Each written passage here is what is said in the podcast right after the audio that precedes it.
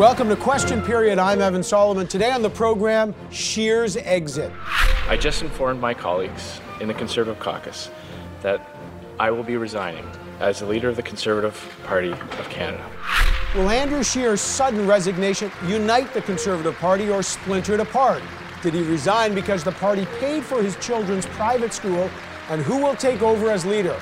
Conservative M P Michelle Rempel Garner, House Leader Candice Bergen, and former Deputy Conservative Leader Lisa Raitt join us on the stunning turn of events. Plus, the man who openly stuck the political knife into Scheer, Corey Tenycke, and former Harper campaign director Jenny Byrne are here to tell us what happens now.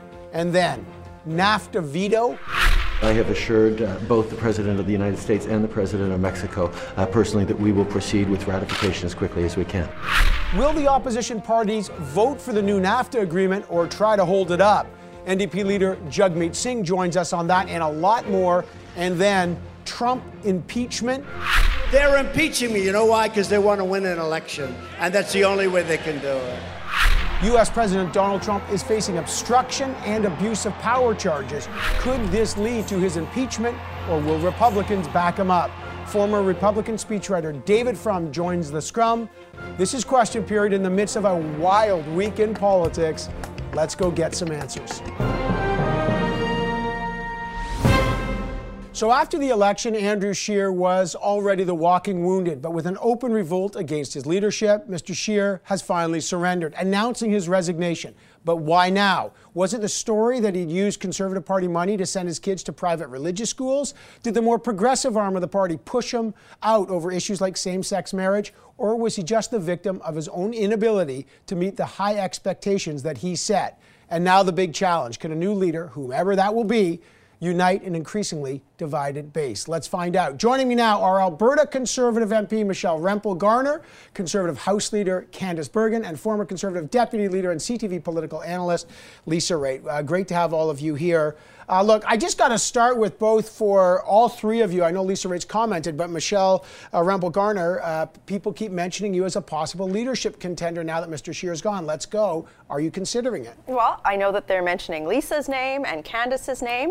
And I think it says a lot about our party that we have all of these women that are qualified to run. I hope none of us self-deselect and we take time to reflect on what visions are and move forward from there. But um, so you're saying you're considering it. I'm just trying to cut no, through the I political just, like, like, No, look, listen, Evan, we are, you know, just a, a few days from right. a major change in our yeah. party. And I mean, I think it's a little early to speculate, but I I, I think it's great that the women on these panels are all contenders, and nobody should be self-deselecting at this okay, point. Okay, okay. So okay, so you're thinking about it. Yeah, I, people I, are talking about you as a potential leadership candidate as well. Is that possible? Well, I think Michelle's exactly right, and I think the fact is people like like Lisa, Michelle, myself, uh, we've shown leadership not only in the party, like it literally in terms of being at the front bench, but we've shown leadership uh, in a lot of ways and for a lot of years. So um, I'm glad that we're being thought about and considered yeah. and talked about, but it is very, very early to be even but you're not considering ruling, let's just say any that, you're of not that. Ruling it out, though. Well, I, I, I feel I'm, I'm already, I'm the House leader. I feel like I am uh, a leader uh, in the party, and so I think it would be,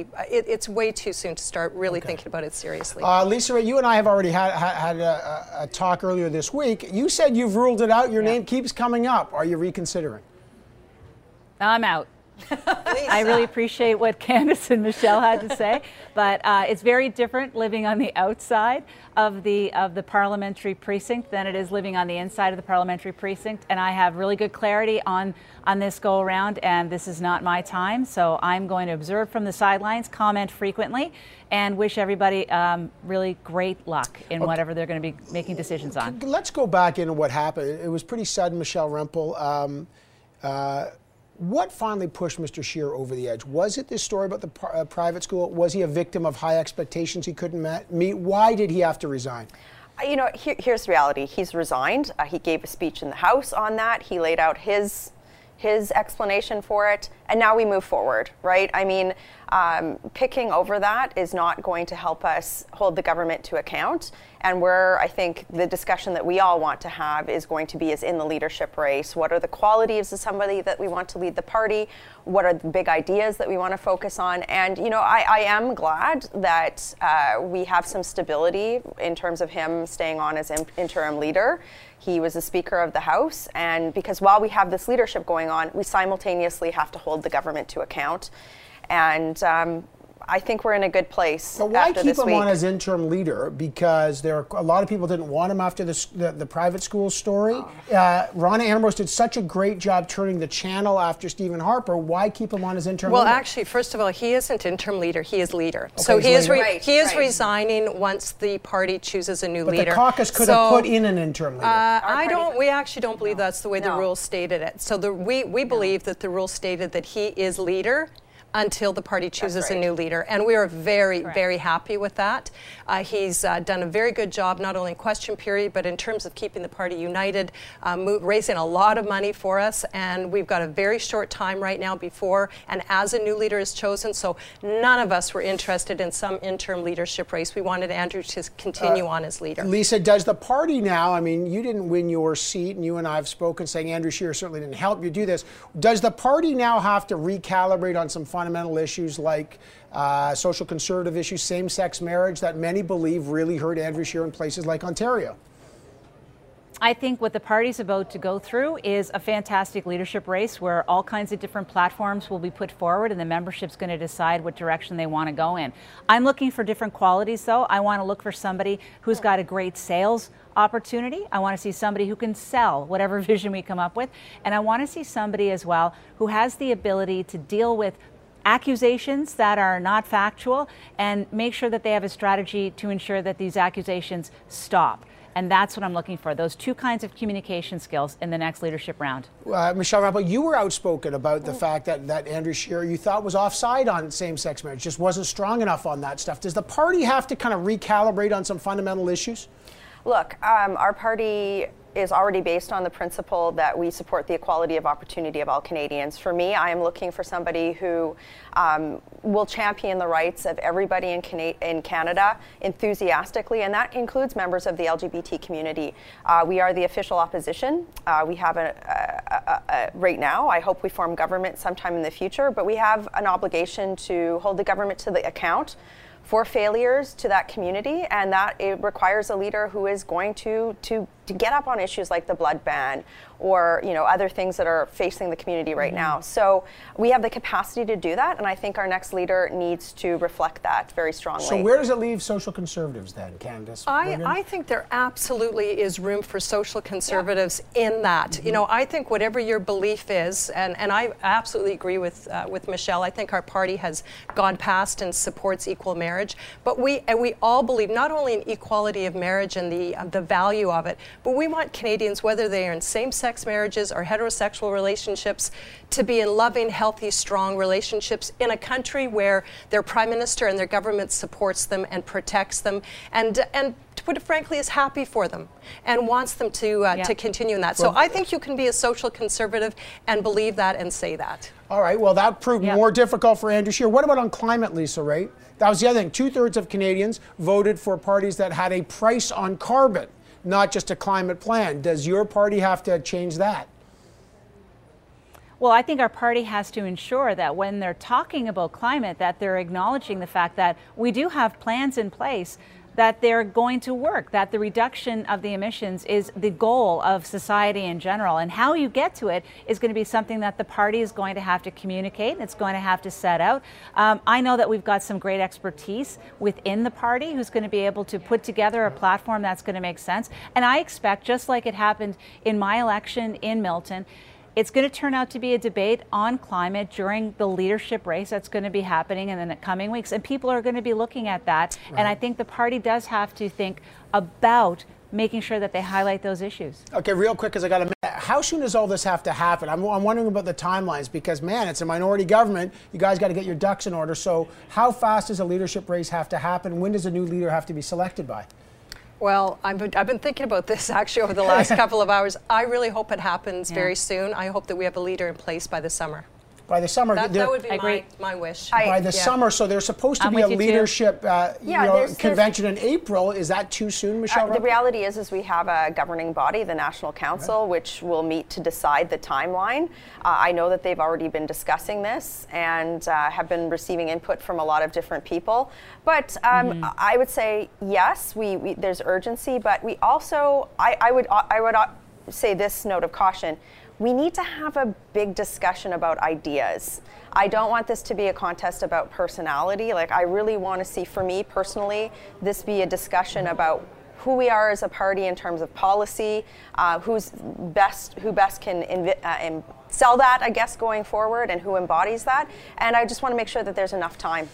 Okay, uh, before I gotta press, when are you gonna make your decision on that? You two. Oh, gosh, come on. Evan. I've got to get. On, I've got to do some Christmas shopping. That's what I. Right now, I got to figure out what am what am well, I no, buying the new grandbaby. Declares declared yeah. probably in the next couple months, though, right? You got. I'll put, say this: you're asking us about timeline. We're not working on your timeline, so uh-huh. stay tuned. Yep. Uh-huh. I like it. Gee, that's Rempel. That's breaking news. They're not working on the journalist timeline. You got told. Shocking.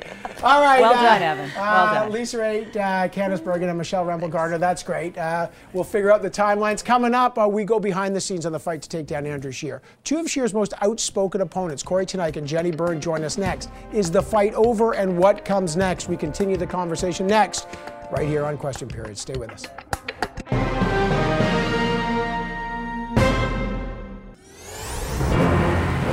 Our Conservative team is always stronger when we are united. When fiscal conservatives, red Tories, social conservatives, libertarians, Quebec nationalists, conservatives in rural Canada and urban Canada, in the east and west come together, great things happen. The new murder mystery movie Knives Out, starring Daniel Craig, is excellent, I should say, but the Canadian political version starring Andrew Scheer has been a lot more dramatic. Now look, the knives have been out for Andrew Scheer since he failed to win the majority government he promised during the election. But what was the fatal blow? Why did he resign? Was it his refusal to change his stand on L G B T Q issues, which Peter McKay called a stinking albatross around his neck? Was it the story that the Conservative Party paid for his kids' private school education? And what happens now? Let's go inside how Andrew Scheer lost his leadership with two people who have been some of his most outspoken opponents in this. Uh, Corey Tenycke, the former director of communication to Stephen Harper. He led the charge to oust Mister Scheer, and Jenny Byrne is the former campaign director to Stephen Harper. She'd also called for him to step aside. Great to have both of you here. Uh, Corey, I got to start with you because you had told us on this program two weeks ago, Andrew Scheer will not make it to Christmas as leader. There was a lot of doubt about that. What was the straw that broke the camel's back? Well, I think there there are a few straws uh, that that put him there. I, I think one was that just was not uh, any enthusiasm or support. Um, uh, you you talk to members of caucus, and for all of the uh, the uh, uh, handful of people who were in, uh, supportive of his leadership, there was a whole lot of deafening silence as well. Uh, so I, I just don't think there was enthusiasm there. I think that's a big part of it. Um, But then I think the story about uh, the private schooling being paid for by the party. Now, the, I think par- the party told me that had no impact on his decision to resign. Do you buy that? No, not at all. Right. You think that's... Uh, look, uh, it obviously had an impact. and uh, But uh, irrespective of what the reasons are, uh, we got to the right conclusion. And uh, and the conclusion is that it's time for us to have a uh, open leadership race, which will allow us to have uh, some of the, the conversations that need to be had around which direction the party should go, uh, what policies and ideas should we put in the window, uh, uh, all, all the manner of things that you debate and flesh out during a leadership race. We can move on to that, and that's that's a productive and forward-looking conversation. Jenny, what about you? I mean, how damaging was this this story that emerged? Again, it's not illegal. Uh, you know, lots of party leaders in the past have accepted these things, but this was seemed to be unjustifiable. How how damaging was the story that party funds were used to pay for his kids' school education, or was there something else? No, I think it was the proverbial straw that, that broke the uh, camel's back in terms of uh, his decision whether to uh, to stay on uh, to the convention uh, or not. But I agree with Co- I agree with Corey that. Uh, I think the best thing for the party now is uh, is the the process for a leadership convention, a leadership race can uh, can be started. The National Council can meet and set out a timeline for uh, uh, for this race, and uh, the party's not going to be spending the next five months uh, uh, fighting uh, fighting with itself uh, in terms of uh, in terms of Andrew's uh, Andrew's leadership, and I think that's uh, that's a good thing. But he's still the leader. You had said to me, Corey, that you didn't want him to stay on even as the leader until the next leader. You wanted an interim leader. The party voted unanimously to do it. Is that is that going to help or hurt the party? Well, I'm not sure how unanimous that was, but but I, I think. Oh, interesting. Uh, you, you think that was more I, divided than we look, think? Look, I, I think it's ultimately caucus's decision uh, around that, and clearly they made a choice. Uh, I've never seen anything in caucus unanimous. That's why I'm going to be real okay. skept skeptical about that. Caucus can't unanimously agree uh, whether it's uh, the sky's blue, um, but. Uh, Look, uh, I, I think it's it's problematic because if you look at other parties that have, have gone that approach, like, for instance, N D P deciding to keep Tom Mulcair on, he's a very capable guy and uh, all, all sorts of things, but it, it absolutely um, hurts your ability to raise money for the party. Uh, and I think because some of the scandals around uh, Andrew on the expense side of things, it will undermine his ability to lead an effective opposition in the House. Uh, and... Uh, uh, So I, I, I don't agree no. with that direction, but uh, ultimately uh, caucus uh, decided to go that direction, so that's a direction. So what do they have to learn from this, Jenny? I, I mean, you and Corey were talking about the party's got to change. You got to learn lessons from this. Does it have to shut the door on social conservative uh, issues the way Stephen Harper did, the way Andrew Scheer could not? What, what does it have to recalibrate now? Well, I think that the great thing about the Conservative Party is we have a broad coalition of of supporters uh, uh, across the country. We have social conservatives, fiscal conservatives, democratic uh, uh, reformers. You've got some populists uh, that were the old reformers uh, that are near and dear uh, to my heart. And I think that at the end of the day, uh, the party moving forward, and this will be discussed in the leadership race, I assume very fulsome, uh, is a way that uh, that those voices all can be heard uh, in the party and work together. Because at the end of the day, uh, the the, fo the goal of a political party is to elect a leader, develop policies uh, that appeal to a broad range of Canadians, uh, fight an election on that. Uh, get elected and implement those policies. Okay, but and what I does that, that mean? That will be the discussion. I mean, I get that, Corey. You got to do that. But, you know, look, Stephen Harper stitched together, it was a remarkable feat to stitch together the coalition. Big parties are big coalitions, but they can fracture. You guys lived through the fracture of the Reform Party. Uh, what does this party have to do? What are the lessons learned to get back relevance in Ontario, to get back relevance in Quebec, where Andrew Scheer whiffed the ball? Well, there are many different ways to get to the same destination. Uh, so, for instance, if you're looking at uh, Doug Ford, he was able to win a substantial number of seats in the four one six. He was able to dominate the larger G T A. Um, uh, and his approach to doing that uh, stylistically, uh, you know, in terms of the policies he brought forward, would would be very different than than perhaps a federal candidate might, right? There, there are more than, there's more than one way to appeal to people. So it really is going to depend on uh, on the individual candidates and what their appeal is. Uh, but I mean, is it the Peter McKay moment? Is it one of those moments? He made the deal with Stephen Harper. That's the progress. Is it? Are the party going to say, okay, uh, let's swing from the west back to the east? Well, I just don't think the party uh, is divided in those kinds of ways. Like, uh, uh, you know, when you when you go and do a focus group or you right. look at at uh, issues and you do one in Halifax, it's not, it's it's actually not that different than what you see other places in terms of the complexion of the party and what they're looking for. Uh, ultimately, they want somebody who can win. Uh, They want somebody who can speak to the, you know, the aspirations that they have, you know, whether it's around the economy, uh, whether it's around uh, issues related to security. Uh, right. They're, they're, they're, the things that will bring the party together are, are not, there isn't like a group of people who are, we're red Tories and we live in, I don't know, Nova Scotia. Like right. it just, it just isn't like that. Uh, Jenny, last word to you. What's the biggest challenge now? Like, like just in terms of timelines, there's a minority government. You got to get this done quickly. What's the big challenge first on the technical side and then on the policy side to reunite and reinvigorate a party that can be relevant? Well, I think that unlike the last leadership race, uh, it's going to have to be quicker. We're in a minority situation, so a twelve to fourteen month uh, leadership race will not uh, is not responsible. Uh, I do think that Justin Trudeau remains to be in a very strong minority position, so uh, uh, he'll he'll ultimately, I believe, decide when the next uh, election is going to be. I agree with Corey that where what the members are going to be looking at uh, for this leadership race is winnability. I think there was a vast majority of our members who uh, who felt that Justin Justin Trudeau was going to be a one-term uh, a one-term prime minister uh, because of just the visceral reaction that he can have uh, have with conservatives. And I think that what they're going to be looking for uh, during this leadership race, uh, in terms of policy, in terms of comportment, in terms of who the candidates are, is who is going to be best poised to win that uh, win the next election against Justin Trudeau, be it next fall, be it uh, in two years, or be it in in, in four years.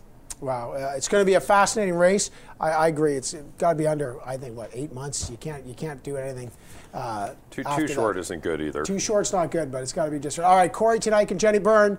I guess you guys aren't running, but uh, we'll find it out soon enough. Coming no. up, the federal government has cleared another uh, NAFTA hurdle, getting the U S Democrats on side. But do they have the support of the opposition parties? Can they say no? N D P leader Jagmeet Singh joins us next. Will he try to stop the NAFTA train? Let's find out next on Question Period.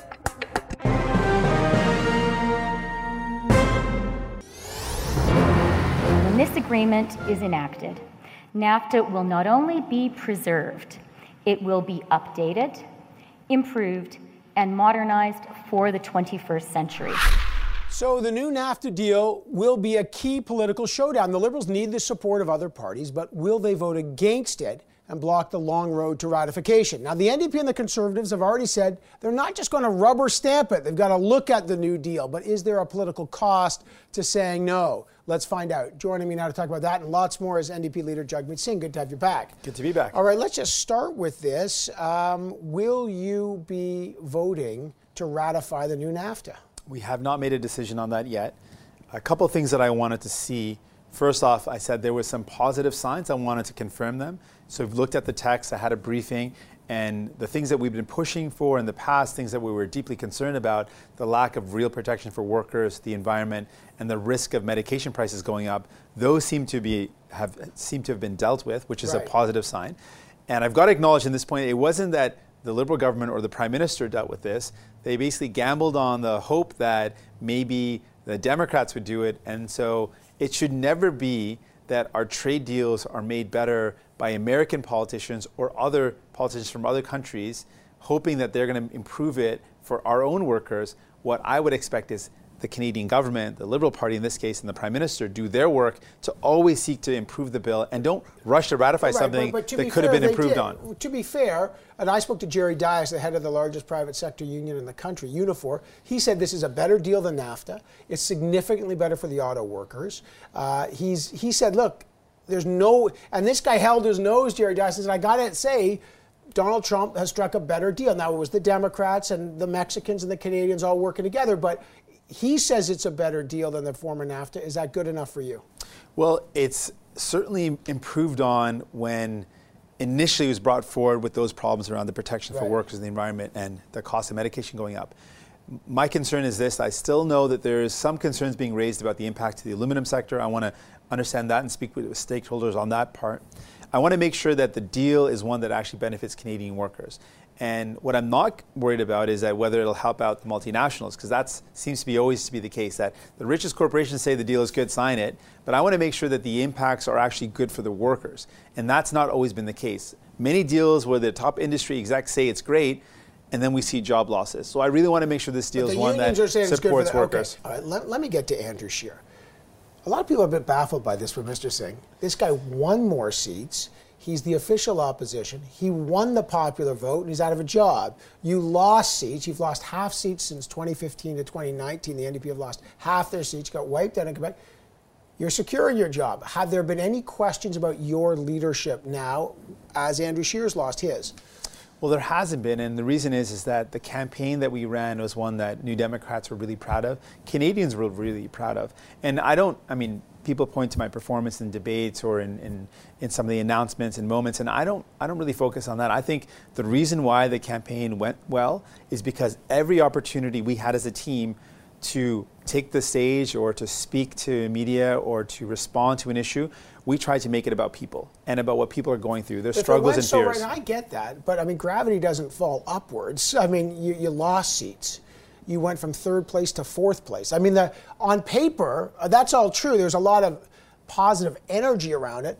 But the results weren't good. So no questions about the, the hard reality that your trajectory was a downward one, not an upward one. No questions about your leadership? No, the, the or your tactics? The the base and the membership are really confident and, and supportive that we ran a campaign, which is something that people can be really proud of. In terms of the actual results, if you look at what people have told us is that when you look at the campaign that New Democrats ran, it was one that spoke to people, cared about them, and we didn't get the result we wanted. I'm not satisfied with the result. I want to make sure we win more, and more importantly, I want to make sure that we form government so we can deliver the changes that people need. Like, I'm just trying, figuring out the progressive side. Look at what happened in the U K under Jeremy Corbyn. Labour just got wiped out by Conservatives. Your party went down significantly. You, you say you ran a good campaign, but it doesn't resonate. Does all that make you want to recalibrate? Like, do you have a postmortem to say, what happened in Quebec? Why are we happy with what we're doing, but we're clearly not connecting? Well, there's certain things that happen. There was a, a pretty significant block wave, and sometimes waves happen and it's hard to, to fight those type of waves.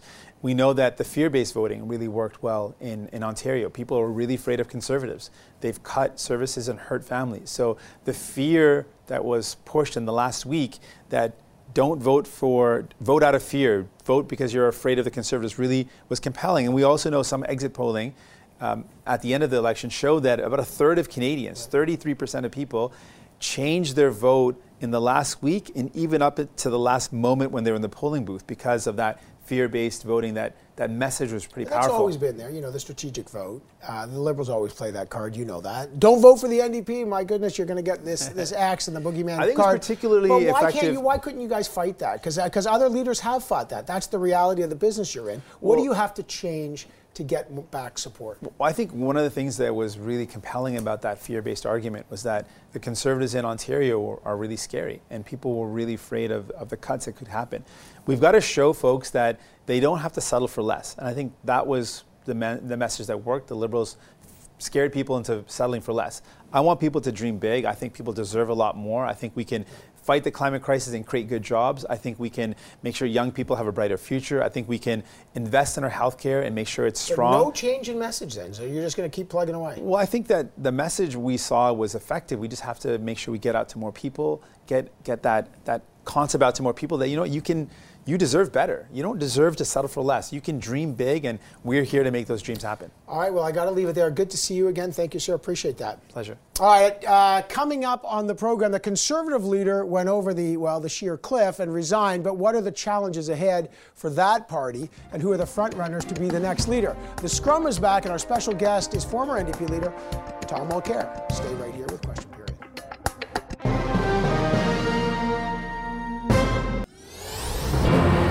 Alongside my friends in the Conservative caucus, we've accomplished a lot on both the government and opposition side of the benches.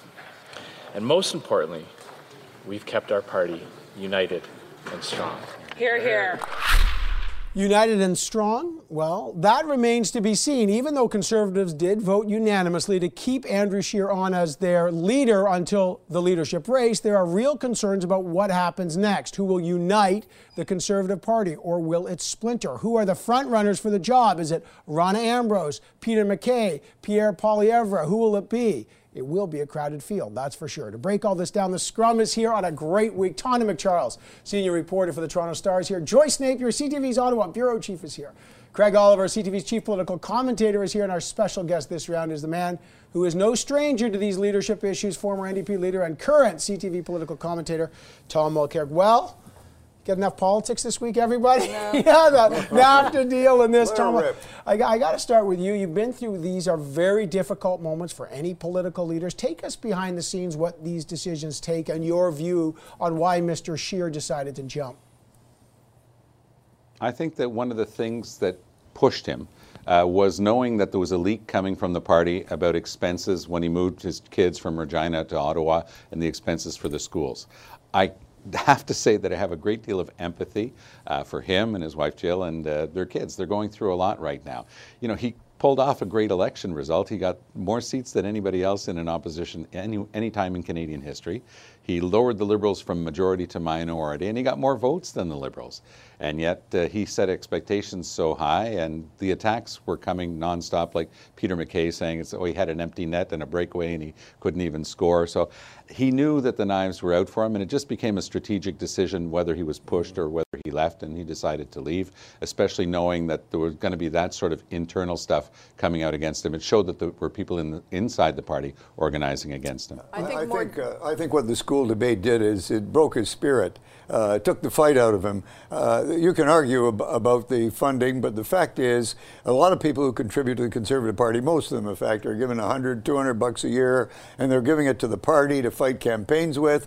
They weren't told that they were paying to put his kids in a high-end school, which none of them can afford. And I think a lot of them were very genuinely upset to find out about it. And I think he was not ready to take them on. It may have been the straw that broke the proverbial camel's back mm-hmm. in this case, but I think that the real uh, challenge for Mister Scheer was the um, pending results of the internal review for the party that John Baird was conducting. Right. And it found mm-hmm. from coast to coast a disastrous campaign. Bad communications, uh, poor performance by the leader, poor communications at the center, uh, from top to bottom, policy challenges, deliverable. They had trouble delivering uh, a winning platform, and that's the greatest sin. And that's, I think, in the end, what was going to drive him out. And by the way, that report's not even out, but the leaks were so bad. They'd asked in that report, do you think Andrew Scheer can win again? And the answer we've all heard was no. Isn't that, isn't that the, the, the really big sin? His sin is, the, is that he is not a winner, basically, and they concluded that after that campaign, and uh, and and the world becomes a very cruel place for a man like Andrew Scheer. And I think that the school, the whole school issue, which is a tiny little whiff of a scandal, seriously, uh, donors don't know where that money goes. It has often gone to leaders for their own personal expenses. And I do think, like Craig, that, yeah, that would break a spirit. In other words, that was below the belt. Even, even in the cynical world of journalism, I found that that one was a little bit below the belt. But he leaves behind him a wounded party, a party which now has to risk the cost of basically dumping, abandoning, use whatever your word, word you want, they, they're faith-based hardcore. They're going to have to get rid of those people, and they take a big chance in doing it to move on to a more urban, Uh, multicultural Canada. But they knew who they were voting for. This is not a surprise. They knew mm. they were voting for someone who is very socially conservative. No, so I mean, the big surprise, but the big surprise, the, the Conservatives being surprised by these stands, I find that a little bit rich. So what do they have to do, Tom? I mean, do they have to start recalibrating on social conservative issues, on climate issues? Is this a moment that could refragment the Conservative Party into the pre-Harper days, or is there, you know, how do they reunite it and become relevant again in pla places like Ontario and Quebec?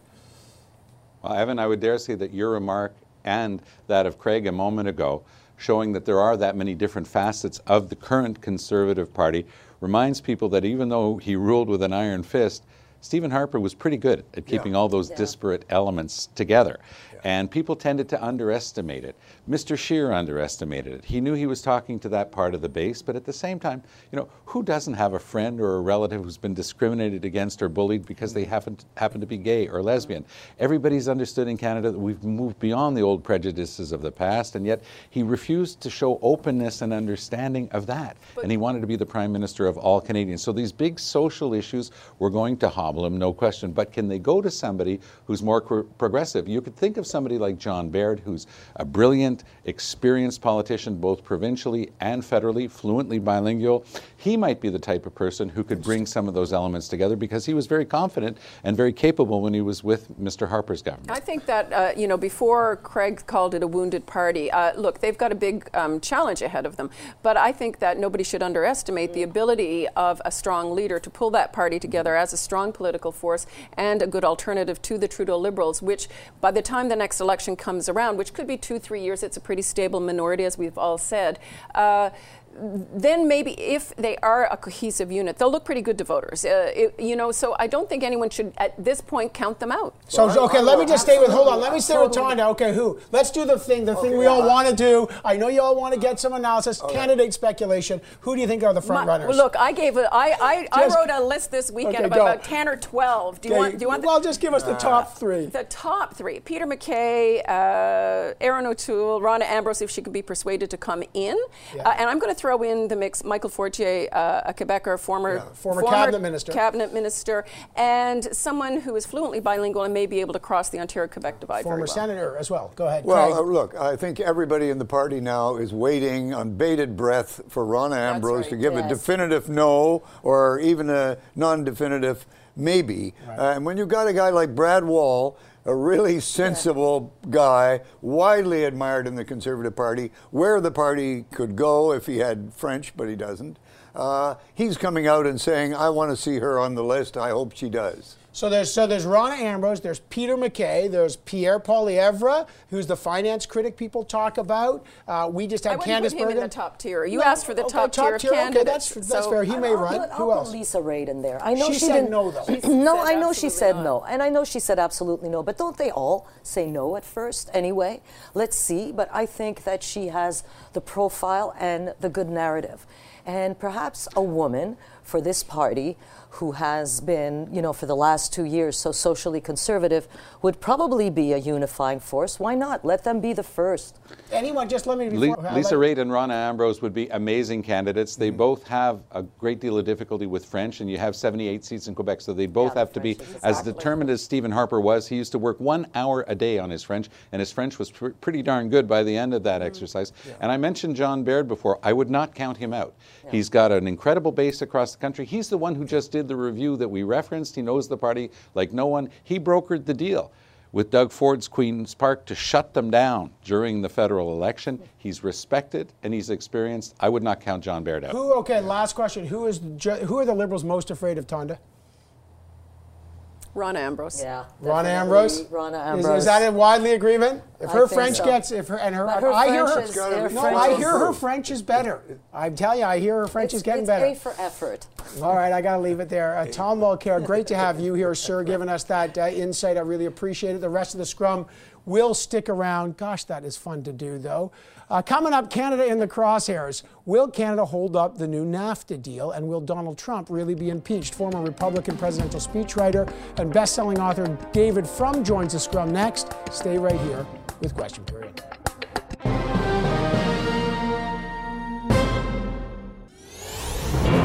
The House Committee on the Judiciary is introducing two articles of impeachment charging the President of the United States, Donald J. Trump, with committing high crimes and misdemeanors. All right, look, we can't avoid the historic impeachment process going on in the U S President Donald Trump has been charged with abuse of power and obstruction of Congress, charges that could lead to his impeachment. Democrats say Mister Trump betrayed the nation when the president withheld military aid funding to Ukraine and asked the country to investigate his political rivals, including Democratic presidential hopeful Joe Biden. Will Trump be impeached? And how does Trudeau navigate the increasingly hostile relationship with the president, who allegedly said this week that Trudeau is all fluff, has no smarts, and lacks toughness? Things are going well. Let's bring back the scrum and find out. Uh, Tony McCharles is back. Joyce Napier is back. Craig Oliver is back, of course. And our special guest this round is the former speechwriter for U S President George W. Bush, the author of Trumpocracy, The Corruption of the American Republic, David Frum. Uh, great to have you join the scrum, David. Uh, let's just quickly walk through this because we've got a lot to get through. The Democrats have control of the House of Representatives. Is it safe to say they'll vote to impeach Trump, and then what happens? Um, it looks very much like a, an impeachment vote is coming. At that point, it goes to the Senate, and Senate Leader Mitch McConnell has told us what happens, which is he's going to not do any kind of process at all. Right now, a lot of people feel that the process is backfiring against Democrats because impeachment is such a big step. But once it goes to the Senate and, and, and the Republicans make clear that they do not intend to give this any show of seriousness at all, they don't intend to take any cognizance of the charges of interference in the twenty twenty election, then uh, the shoe's on the other foot, and then it begins to take a price from Republicans. Uh, Craig, you're reported in Washington for a long time. Uh, this is this, is, and it's an historic thing. I don't think the Senate is going to actually impeach no. him. But what does this hurt, help Trump or hurt the Democrats, or vice versa? Uh, I, I don't know how it can help Trump. Uh, I'm not sure that. Uh, He's not better off to get the trade deal with Canada and to get the trade deal with the Chinese Uh, and okay, so the, the Republicans won't believe any of this anyway. So overall, if you can get these trade deals, you can go into a campaign and say, look, I achieved all the things I said I was going to achieve. Uh, I've solved a lot of problems on trade, uh, which are going to employ a lot of Americans. Uh, this guy, Canadians are all hoping, oh, they might get rid of him. They could do worse, and they might. And you, you reported there, look, I mean, the Democrats say, oh, we're taking credit for the new NAFTA deal, but Trump's like, look, it's my deal. I, I won that. Do they impeach a guy who they just supported on the biggest trade deal in, in for the United States? And, and plus, he's saying that his numbers are now through the roof. Uh, that's what he said today, uh, on Friday, that uh, his um, numbers are going up and he's very popular and everything is wonderful and fine. Uh, can he take credit for NAFTA? Absolutely. Yeah, he can take credit. So can the so can the Democrats, though. So they're going to be pulling that blanket from each right. other, right, to, to, to see who has more credit for the trade deal anyway with the Canadians. Uh, Chanda, it was interesting to yeah, see taking, that. Take, Go ahead, David. Taking credit for this trade deal is just taking advantage of public um, ignorance. That's um, true. The trade deal is, is, is nothing. It's less than nothing. Mm-hmm. um, it is the smallest trade deal in the history of the world. Uh, people have evaluated it. Um, uh, the I M F and others have pointed out the main effect of uh, NAFTA two is going to, to be to shrink trade because it in allows increasing uh, protectionism in the U S automobile industry. Its effects are described by the I M F as negligible, um, and to the extent and to the extent that you can measure them, they're probably net harmful for the American consumer because automobile prices will be a little higher. All Trump did was take somebody else's homework, um, rip the rip the cover off, put his own name on it, and spill a little ink so it's dirtier and grimier than the first version Never, of the deal. Nevertheless, uh, while it may not be momentous for the U S consumers, for Canadian supply chains, for the Canadian economy, for Canadian businesses and industry, it uh, uh, relieves a lot of uncertainty around the economic future in this country. And I think, by and large, business and industry here are welcoming it. And so who gets credit for that? Well, in this country, Trudeau will take credit for it.